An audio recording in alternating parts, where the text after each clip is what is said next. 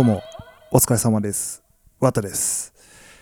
えー、ただいまですね、ちょっと事情があって、私、自室で、今一人で、えーこの録音をしております。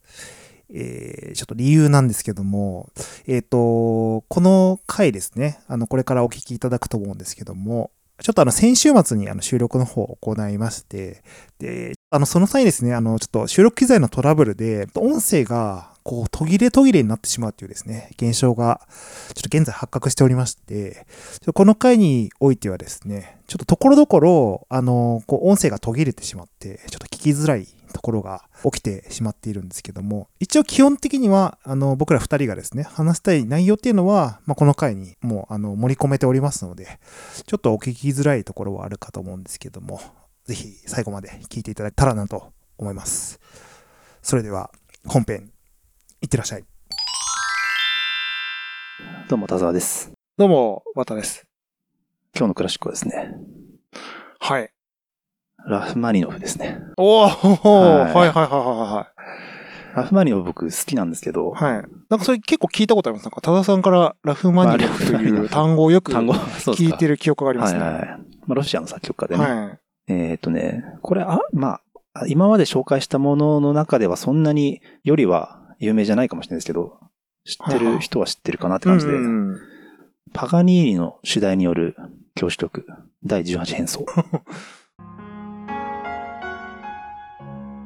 はいはいい聞いたことあります、ね。聞いたことありますか聞いたことあります、これは。うん。この曲ね、めっちゃ好きなんですよね。好きな曲っていうだけですね、これは。うんうん。あいい、いいじゃないですか、はいでも。これ、なんかあの、はい。あの、す、あれですか、む昔から好きな曲なんですか、こういう。そうそうそう、ラフマニノフを知ってうんからし、そう、知って好きなう曲。ん。パガニーニの主題っていうのがうん。あって、もともとね、はいそれをラフマニノフが、その変奏曲として、その同じフレーズを第一変奏、第二変奏ってちょっとずつ変えていきながらいろんなパターンで作った第18番がこれなんですよ。うん。なるほどね。サニーニの元の主題のメロディーを、はい。音符を鏡に映して反対にしたメロディーなんですよ、今のって。えどういうこと？どういうこと？え？だから、はいこう、音符があるじゃないですか。はい。あ、あれを反対にしたんですよ。ああ、はいはいはいはいはい。したら、まさかあのこんなにいいメロディーになったっていうやすごいですね。つなんですよ。めちゃめちゃなんか前衛的な、あなんか。現代美術家みたいなことをやるじゃないですか。そうそうそうす。ごいですね。うん。そ、そんな作曲手法あるんですね。まあそうですよね。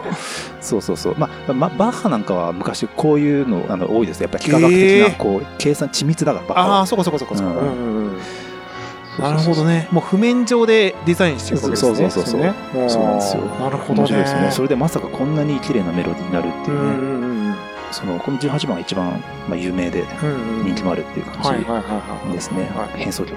うんモーツァルトのキラキラ星もあれもこうあの2番3番で変わっあのなっていくとちょっとアレンジして。変わっていくっていう。へえ。なんかねジャズっぽいですよね。ジャズっぽいですね。アレンジ加えて、うんなんかちょっとアドリブっぽいとか、まあちょっとなんかサンプリングされてる要素みたいなのあって、なんかすごいいいですね。面白いですね。なんかね。ううん。ので、まはいあ、すごい甘美なメロディーでね。なんか切ないさもありますね。すねやっぱさすがやっぱロシアの、さださんなんかロシアのね、確かになんか好きあの、なんていうんですか、哀愁が、ね。哀愁がすごいですよね。なんでしょうね。うんなんか、こう、幸せになりきれてない何か、そういうなんか感じが。なんていうんですかね、あの、ね、広大な大土地だったんじゃないかな。ええで、手もめっちゃでかいんですよ。鍵盤大変な人ですね。だから、うんあの、まあ、ララフマニノフの曲って難しいで有名なんですよ。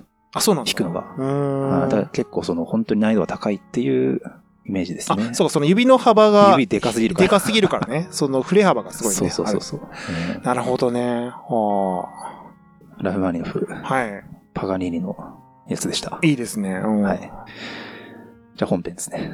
はい。えー、今日はちょっと、なんか、楽しくゆるくはい。話せたらいいかなと思ってるんですけど、やっぱその、相変わらずあの、英語は勉強してるんですけど、DMMA 会話で。はい。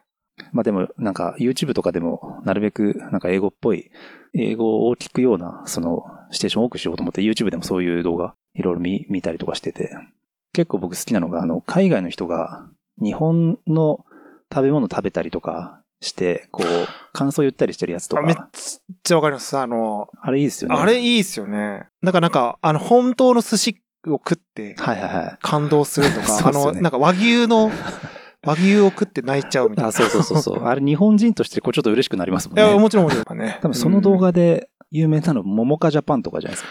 あ、知ってます。見たことあります。ねはいはいはい。うん。モモカジャパン、いいっすよね。結構好きで。なんとかジャパン、好き。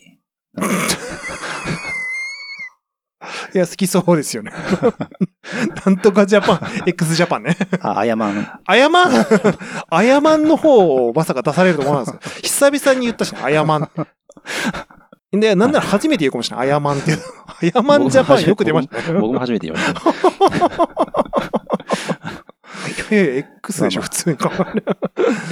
あ、なるほど。いや、そうそうそう。はああいうの見てて。ね。いや、ああいうの見てると、うんなんか結構意外な反応というか、あ、こういう反応するんだとか、日本人としては当たり前だけど、あ、海外の人から新鮮なんだみたいな、そうですよね。食べ物もそうだし、カルチャーとかもそうだから、うん。結構そこでこう、僕の中で、あ、そうなんだって思ったこととか結構あったんで。そんな話をなんか、あ、いいですね。できたらいいかなと思っていいですねうん、まあ、例えばでもどうですかね、食じゃないとこで言えば、海外の人が日本に来て、みんな口揃えて同じことを言う言うなと思ってて、うん。うん。例えばあれですよね、まあ、治安がいいい。いっていうね、うん。子供が一人で学校行くとか、あ、そうそうそう。ありえないですからねありえないって言いますもんね。うん。うんあと女性が夜夜道歩けるとか、歩けるとかね。あ、てか、そって荷物置いたまま注文しに行そうくとか。そうそうそう。いや、あれはでもね、あ、本当にありえない。あ、僕もでも海外旅行行ったことはわかるんですけど、はいはいはい。本当にありえないよね、あれは。そうですよね、うん。うん僕も注意されたな。注意されたっていうか。あの、座って隣にカバン置いててもやられるんだからね、すられるんだ。だから、あの、隙、隙をついてね。うん。普通に歩いてても、あの、張り取られたりとか。あ、ありますあります。あの、本当に、あの、もう本当強盗みたいな感じで、ね、うんやられることもあるんで。そう思うと日本のそういうとこってみんなガバガバですよね。で、ガバガバでしょ。んだから、やっぱ狙われちゃうんですよね。海外旅行だとね。うん。あと、店員さんが親切ってみんな言うんですね。おー。みんな言ってますね。それもなんでなんだろうと思ったんですけど、なんか多分、あれのこ、その、いらっしゃいませとか接客が、その、ちゃんとしてるじゃないですか、日本ああ、って。はいはいはい。多分それを、なんか、親切っていうような捉え方をになってんのかなっていうような、あのマニュアルの、あのね、社交辞令をね。うん、うんかなって思ってね。なんか、海外も、なんか、ね、愛想いい店とかは、そうですねなんかね、挨拶してそうですけどね、うんなんか。でもあの、僕のイメージですよ。あくまで僕のイメージですけど、アメリカのスーパーやばいですよね。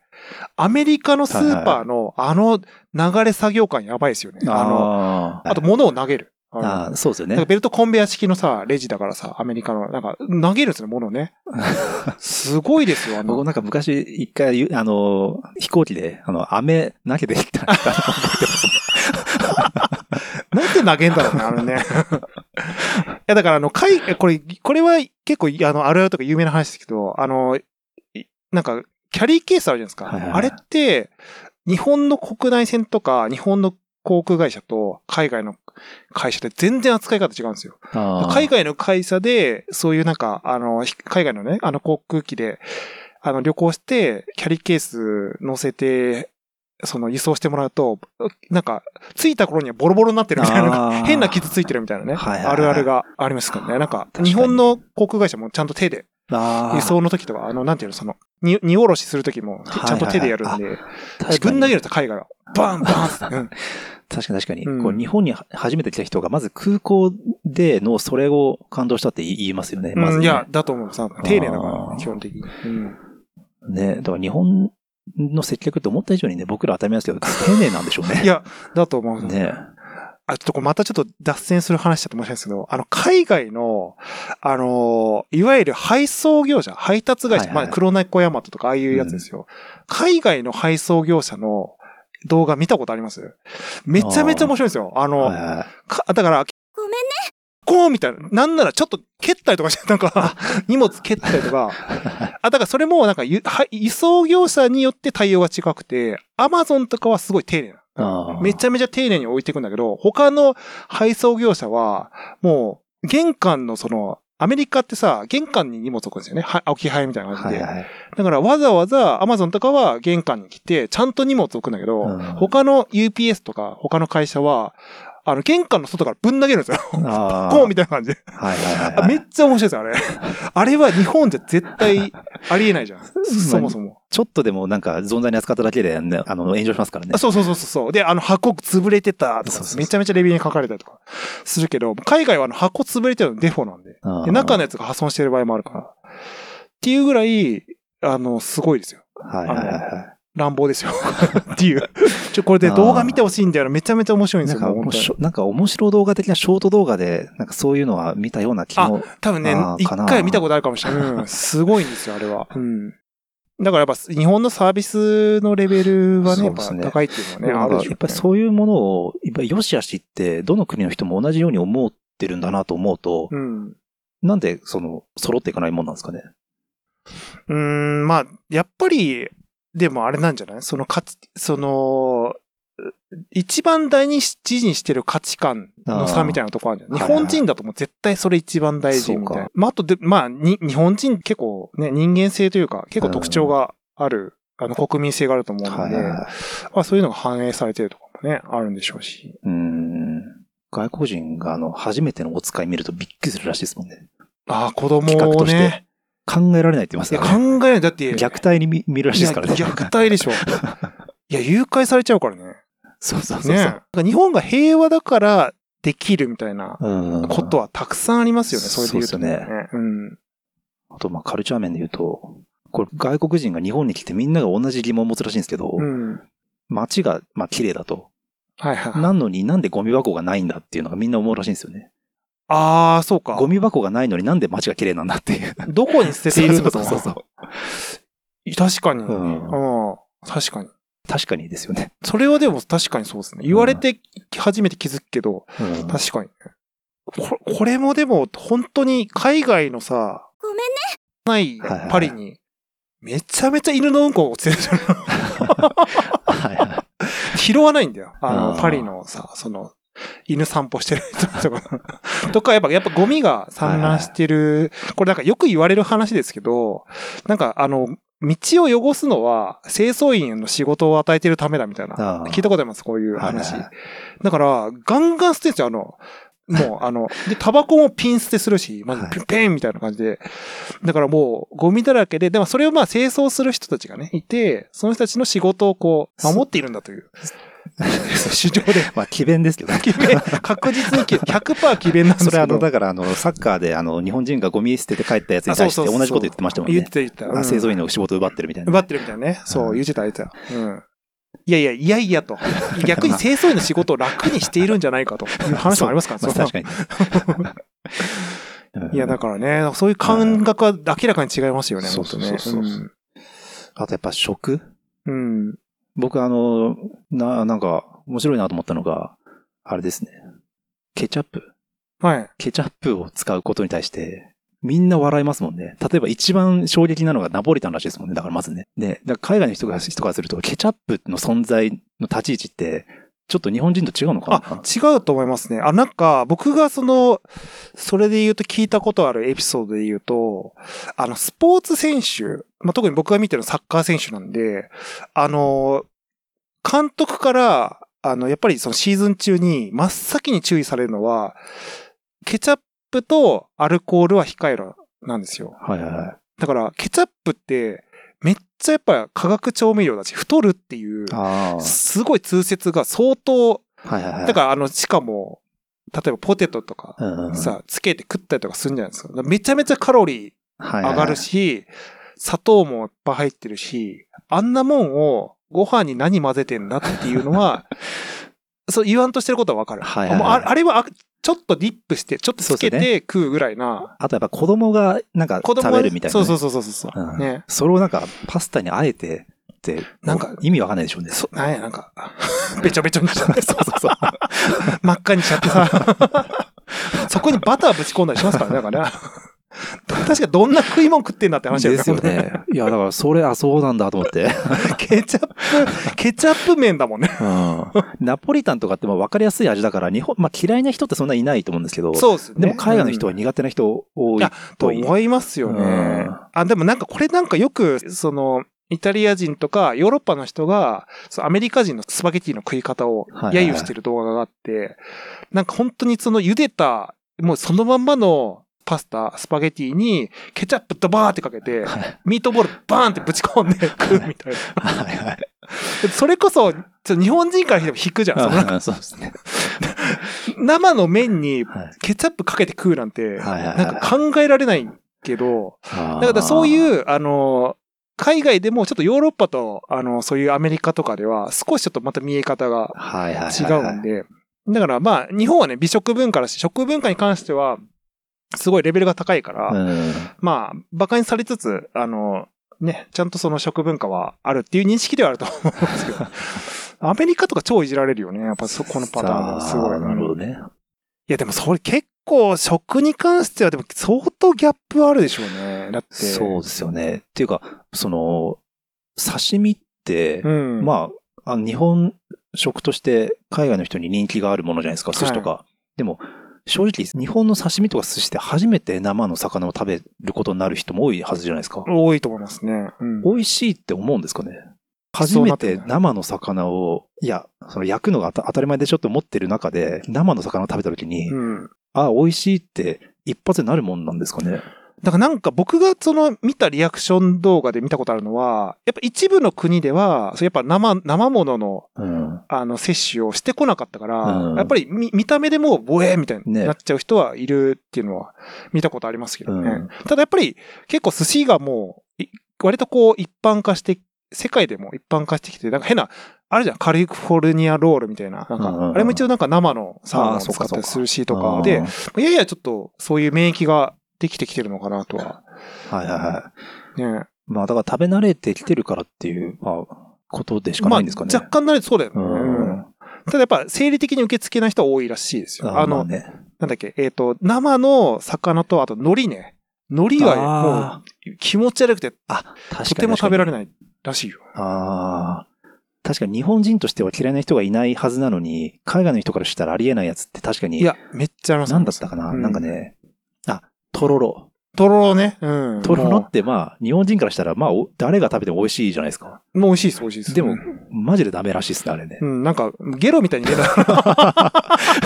ゲボ食ってるみたいな。い なんか天ぷら的なやつでもダメらしいですね。あのね、やっぱり。や、ダメでしょうね。ダメでしょうね。なんか、ぬる、ぬるぬるとか、なんか、なんか食感とかぬるぬるとかダメなのかな、やっぱね。あの、こう、ネバつきみたいなので、ブーみたいなえずいてる外人は見たことあります、なんかね。ぬなんか、確かに。ぬるぬるしてることにすごい不快感を感じる。ぬるぬるがやっぱり苦手なんでしょうね、多分。苦手なんでしょう、やっぱ。うんなんかこぬるぬるネバネバ。う、ネバネバみたいな。うん確かにね。確かに分からなくは そうですね。ないよ。うん。分からなくはない。うん。あー 僕あの、桃花ジャパンの話をすると、あの、僕あの、好きなのが、あの、やたら白子食べさせたがるんですよ。その、桃花さんが白子が好きらしくて、あ、はいはいはい。よくその、白子って知ってるみたいなシーンがあって、それ好きなんですよね。やたら白子ですっていう。で、当然白子は何かって言ったら、みんなめちゃめちゃ笑うしびっくりする。いや、引くそうですよ、ね。引くんですよ。いや、引くでしょうね。うんあの、牛のペニス食ってますみたいな、なんか、そう、そういうニュアンスとしても捉えられるもんね。そうか、そうか。場合によってはね。そうですよねえーみたいな。う んで、食べてみんな美味しいって言ってますうね。ん。白子、和田さん大丈夫ですか？あ、僕すごい好きですね。ああう。ん。あれダメ派ですか？いや、あのね、やっぱちょっとあね味は、僕、ああいうなんか海の珍味好きなんですけど、はい白子はちょっとあの、なんか、はいちょっと気持ち悪いですね、見た目。なんか、はい。なか、ね、なんんか想像しちゃいます？やっぱ。いや、なんて言うんだろう。うんなんかね、ちょっと、あれ？うん。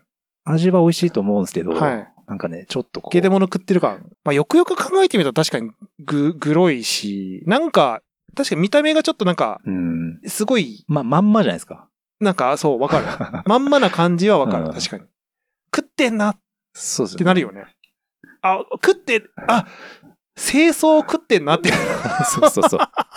そうなんですよね。清れは掃まんまじゃないですか。で。まんまです。うん。だからね、ちょっと。うん。そうだよまあでね。も美味しいと思いますけどね、すごいね。美味しいですよ。間違いなく美味しいですよ。うん。うん。あと、あれですね。海外の人が、に日本人からして意外なんですけど、なんかみんな、あの、美味しいってリアクションしてるやつがあって、うん。それがね、銀杏なんですよ。おお。まあ、日本人からしたら銀杏って、まあまあ、まあ美味しいおしま、あつまみにはいいけど、別に銀杏を、別にそれ自体をうん感動するほでのあれじゃないじゃないですか。若干苦味もあるし。あるし、でも、みんなね、すっごいリアクションいいんですよね、海外の人って。なんでしょうね。銀杏の良さ。なんかやっぱり、あの、あれですかね。食感と香ばしさと、なんなんですなんかかね。ナッツみたいな、その延長線上で、あの、塩つけて、あの、殻割って食べ食べ方あるじゃないですか。はいあれとか食べて、みんなすごい感動してますね。ええあ、そうう。ん、今日食べたいろんいろいろな中でこれが一番美味しいとかっていうぐらい、銀杏が特別好きでっていう、そうっすね日本人ってあんまいなそうでなんすもんね。か、好きな食べ物、銀杏って言ってるやつ見たことない。ちょっと面白いですよ、それ。ちょっと言いたいな、それ。よっぽどポリシーないと言えないからね。その 銀杏に対してね。いやーなるほどね。面白いですね。そうそう面白いなと思ってあとは、あれですね。カレーの煮付けとかってみんな美味しいって言いますよ、海外の人。ああ、煮物。そうそうそうそう。あれか、だから照り焼きっぽいとかそういうことなんですか？ね。あれ、だから甘い、甘辛いみたいなの好きなんですかね？ああ、わ割とだから分かりやすいんですかね、味としてね。どどうなんだろう。まあでも、まあ、ぼいや、僕、僕は単純に美味しいなと思っちゃうんで、あれですけど、なんか、でも子供の、子供とか嫌いですけどね。ああいうなんね、ああいうのね。日本人でも好き嫌いが分かれるじゃないですか。うん、その辺ってわかるわかる。うん。だから、なんだろう、日本人としても大人な味で、味が分かれるようなやつでも、まさか海外の人にとってみんなが美味しいと思うものがあったりするんだなと思うと、うん面白いなと思ったりとかして。うんまあでも、ね、それこそアメリカなんか、もうね、照り焼きブームですごい、うんもうね、あの、やっぱりあ醤油の味と甘い砂糖の味が、こう、組み合わされてるっていう、こう、ゴールデンタッはいはいグですよ。はであれ受けする、なんかやっぱり要素うんがああるんでしょうね。そうねあれだけこう、普及してるってう、んその照り焼きって言葉がそのまい。ま英語になっちゃうぐらいだから、だからそういうなんかね、中毒性があるうんものなのかもしれないけど、うん。あの、海外でさ、うどんっはいはいはい。てさ、うどんって言いますよね。確か。うん。だから、あうどんも、とてもじゃないけど、海外で受けそうな味とは思ってないんですよ。なんとなく。あれはなんか日本人だからわかる、出汁の味とか、なんか、そうですよね。ねわかります。なんかわかります。なんか何食ってかわ、外人からすると何を食ってるのかよくわかんない。なんか、小麦粉のなんか、小小麦粉が固まったやつを汁で食ってるみたいな。なんか食感がいいって言いますよね、海外の人からすると。うんああいうこう、出汁とかの繊細な、ああいうこう、いや、超日本的な。味じゃないですかあれを初めて海外の人が食べた時に、一発で美味しいって思うのかなって。いや、僕もそれ疑問なんですよ。みんな美味しいって言うんですよね。だから。うんだからね、だからそういう日本人が思ってる以上に共通のなんか、まあただ、まあ、海外にああいうのがそもそもないからこう、あ、あ、すごい新しいみたいな、はいはいはい。こんなの食ったことないぞみたいな感じでうまいって思ううん可能性もあるのかもしれないし。あとありえないというふうに思われてるのが、あの、なんかフルーツサンドとかね。フルーツサンドはでも、ちょっと僕も会議派ですね。そういう。甘いもの好きなんだ。いや、なんか、なんでパンで挟むのですよね。だからなんか、あれか。でもそのパンケーキみたいなやつで挟むと甘すぎるから、やっぱ食パンみたいな味薄めのやつで、あ、そういう挟むことでコンセプトなんですかね。ちょっとあんまりね、俺、僕はあんまりあれなんですよね。あんまり、ちょっと、その、いいと思ったことないんですよね。フルーツサンドのイメージ。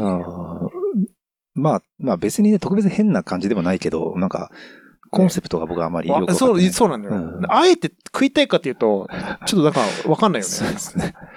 いや、だからそれは海外の人からすると、な、何をしてんだってなるでしょ。そうですよね。気候ですよね。気候でしょだって。普通だから、あっちだとさ、あの、ベーコンとか卵とか挟んで食うみたいな感じなのにさ、あもうなんか、何ケケーキ、疑似的にケーキ。ーそうですよね。いや、だったパンでらケーキでいいんじゃないかって子供、思そうそうそうそう。子供が遊びましたみたいななんかその、風に見えるじゃん。なんかそうですよね。でも、そのまあ、コンビニとかでね、はい買うんでしょうけど。クオリティ高いからな、本当に。あいや、美味しいでしょ。だってか、ね、あ、ちょっと海外のお惣菜を馬鹿にするつもりはないですけど、ちょっとち、違いますよね。なんかそもそも、なんかその、なんていうの？海外で売っってるお弁当、お惣菜とちょっと違うジャンルというか、あの、日本のコンビい。ニの、そうっすよね。あの、本当にただの料理が、うん本当に、こう、なんていうんですか、こうパックに包まれて、うん。そのまま食べられる。そうですよねん。しかも出来たてみたいな感じでうん食べられるっていうね。それ、それは感動するでしょ、やっぱ。ファミチキとかやっぱすごい。あれでも、本当に本場のあの、フライドチキン、ケンタッキーとか、アメリカの人からすると、どう、どういう反応になるんですかね？あの、ファミチキとかって、なんか、似て非なるものではあるじゃないですか。なんか、ファミチ全キは日本食なんですかね、やっぱね。然、にどうなんですかね？源流をたどれば フライドチキンだと思うんですけど、でも全く違う食べ物みたいな感じですよね。うん味も違うし。まあだからカレーライスみたいなもんでしょうね。カレーライスみたいなもんあ、そうそう。だから、すごいジャパナイズをされた。そうですよね。ね、かだ半分唐揚げみたいなとこあるし、なんか、うん日本人のね、そういうところすごいですけどね。なんかジャパナイズね。そう、か、そう、そうそう、勝手に自分たち風にさ、ラーメンとかもそうですけど、あそうですね作り変えちゃうからね。でもやっぱ日本って何でも生で食べれますよね、考えたらね。そうそうそうそうそうそう。馬。あ、馬ね、馬刺しね。馬刺しとかうんあと、まあ、鳥とかもね、場合によっては。鳥刺しありますからね。いやもう、すごいですよ、日本人。豚ぐらいじゃライオンみたいなもんね。ライオン、そう、ライオン、ライオンみたいな。肉食ですよ、そうただのね。そのままいっちゃうから。そのまま醤油つけていっちゃうから。そうですよね。うん。なんで生で食おうと思ったって思いますもんね。な、なんで生で食いたかったんだって。そうそうそう。ウニとかもね、あれを割って中身ほじくって食べようと思ったのがすごいですもんね。そのまま食うんだよ、しかも。いやなんかさ、クリーム状にするとかわかるけどさ、あれそのまま食う。だから、これはでもよく言われますよね。あれ、最初食ったやつ何考えてたんだって思うんですよ。そすよね。それまあカニとかもそうですからね。カニとかもそう。なんかもう、怪獣ですかあの、エイリアンだもんね。ただの。そうですよね。バキバキバキとかさ、なんか殻割割ってさ、変な味噌みたいなの食ってね食ったやつとか何考えたんだと思うよね。どんなテンションだったのそれで、その論理で言えば、過去亀とかも試みてたんですかね、やっぱね。亀はだからやっぱりあったんじゃない？だからすっぽんとかもあるけどだから、いろいろと試して美味しいか美味しくないかで淘汰されてきたってことですかね。あそれはあると思いますね。うん探求心ですね。探求心でしかないですよね。だからおとなしくさ、なんか、あの、卵と鶏肉だけ食っとけよみたいな、はい思いません？だって、わざわざ亀行く必要ないじゃんだって。そうですね。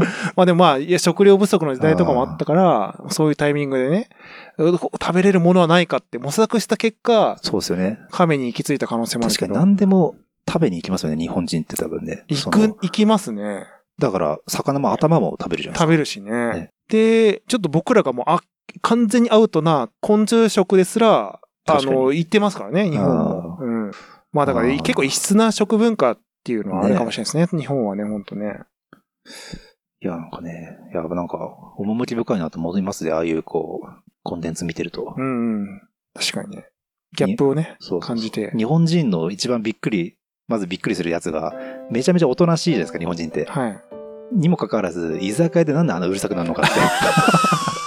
あのギャップがびっくりしらしいんですよ。逆に居酒屋でうるさすぎると。普段おとなしい分ね、しいあそこで出ちゃうね。そうそうそう。あ、確かに海外のレストラン静かだわ。このまま考えてみると。あの、マナーがあるからね。はいはいはいうんはあんなどんじゃん騒がないんい。ですよ。そうですよね。本当だよ確かにそこ日本人らしいんでですね。逆にだからその電車静かすぎるとか言いますよね。あそうそうそうそう。いや、電車あんなんなんであんなに静かなのに、クラブ行ったら日本人のうるせえのかとか。そうそうそうそうそうそう。うん。あの、意外にだからちょ、はっちゃける場で外人ってそんなはっちゃけないんですよね、実はね。マナーがあるから。だから、常に、はいです、ね。はい、そう、常にはいで、だから、だでも、その日本人は逆にその、あの TPO が、うんはい、なんか、許された場所だけちょっと逸脱しすぎる行為を、ら酔いつぶれて、あの渋谷ので寝てるとかさ、あんなありえない日本人の、日本の風物詩ですからね。そう、あのね、渋谷メルトダウンっていう、なんかあインスタのアカウントでよく投稿されてますけど、あんなのマジでありえないですよね。うんだってもう強盗とか、いろいろ暴行されちゃったりとかね、しますからね、本当に。あれ、特に財布とか取られてないのがすごいですから、日本人は。ねうんえ、いやなんなら、ねあの、お水とかを置い置かれてたりとか、かさ 優しい。いや、っていう優しい。ふうな外国人が言いましたよ。実際酔いつぶれちゃったら、まさかのカップラーメンが置いてあった。って。どういうこと？日 日本人は優しいっつって、はい。優しいのかなみたいな。優しいんですかねそれは優しさなのかどうかももはや分かんないけどね。とね。はい。面白いですよねね。これね。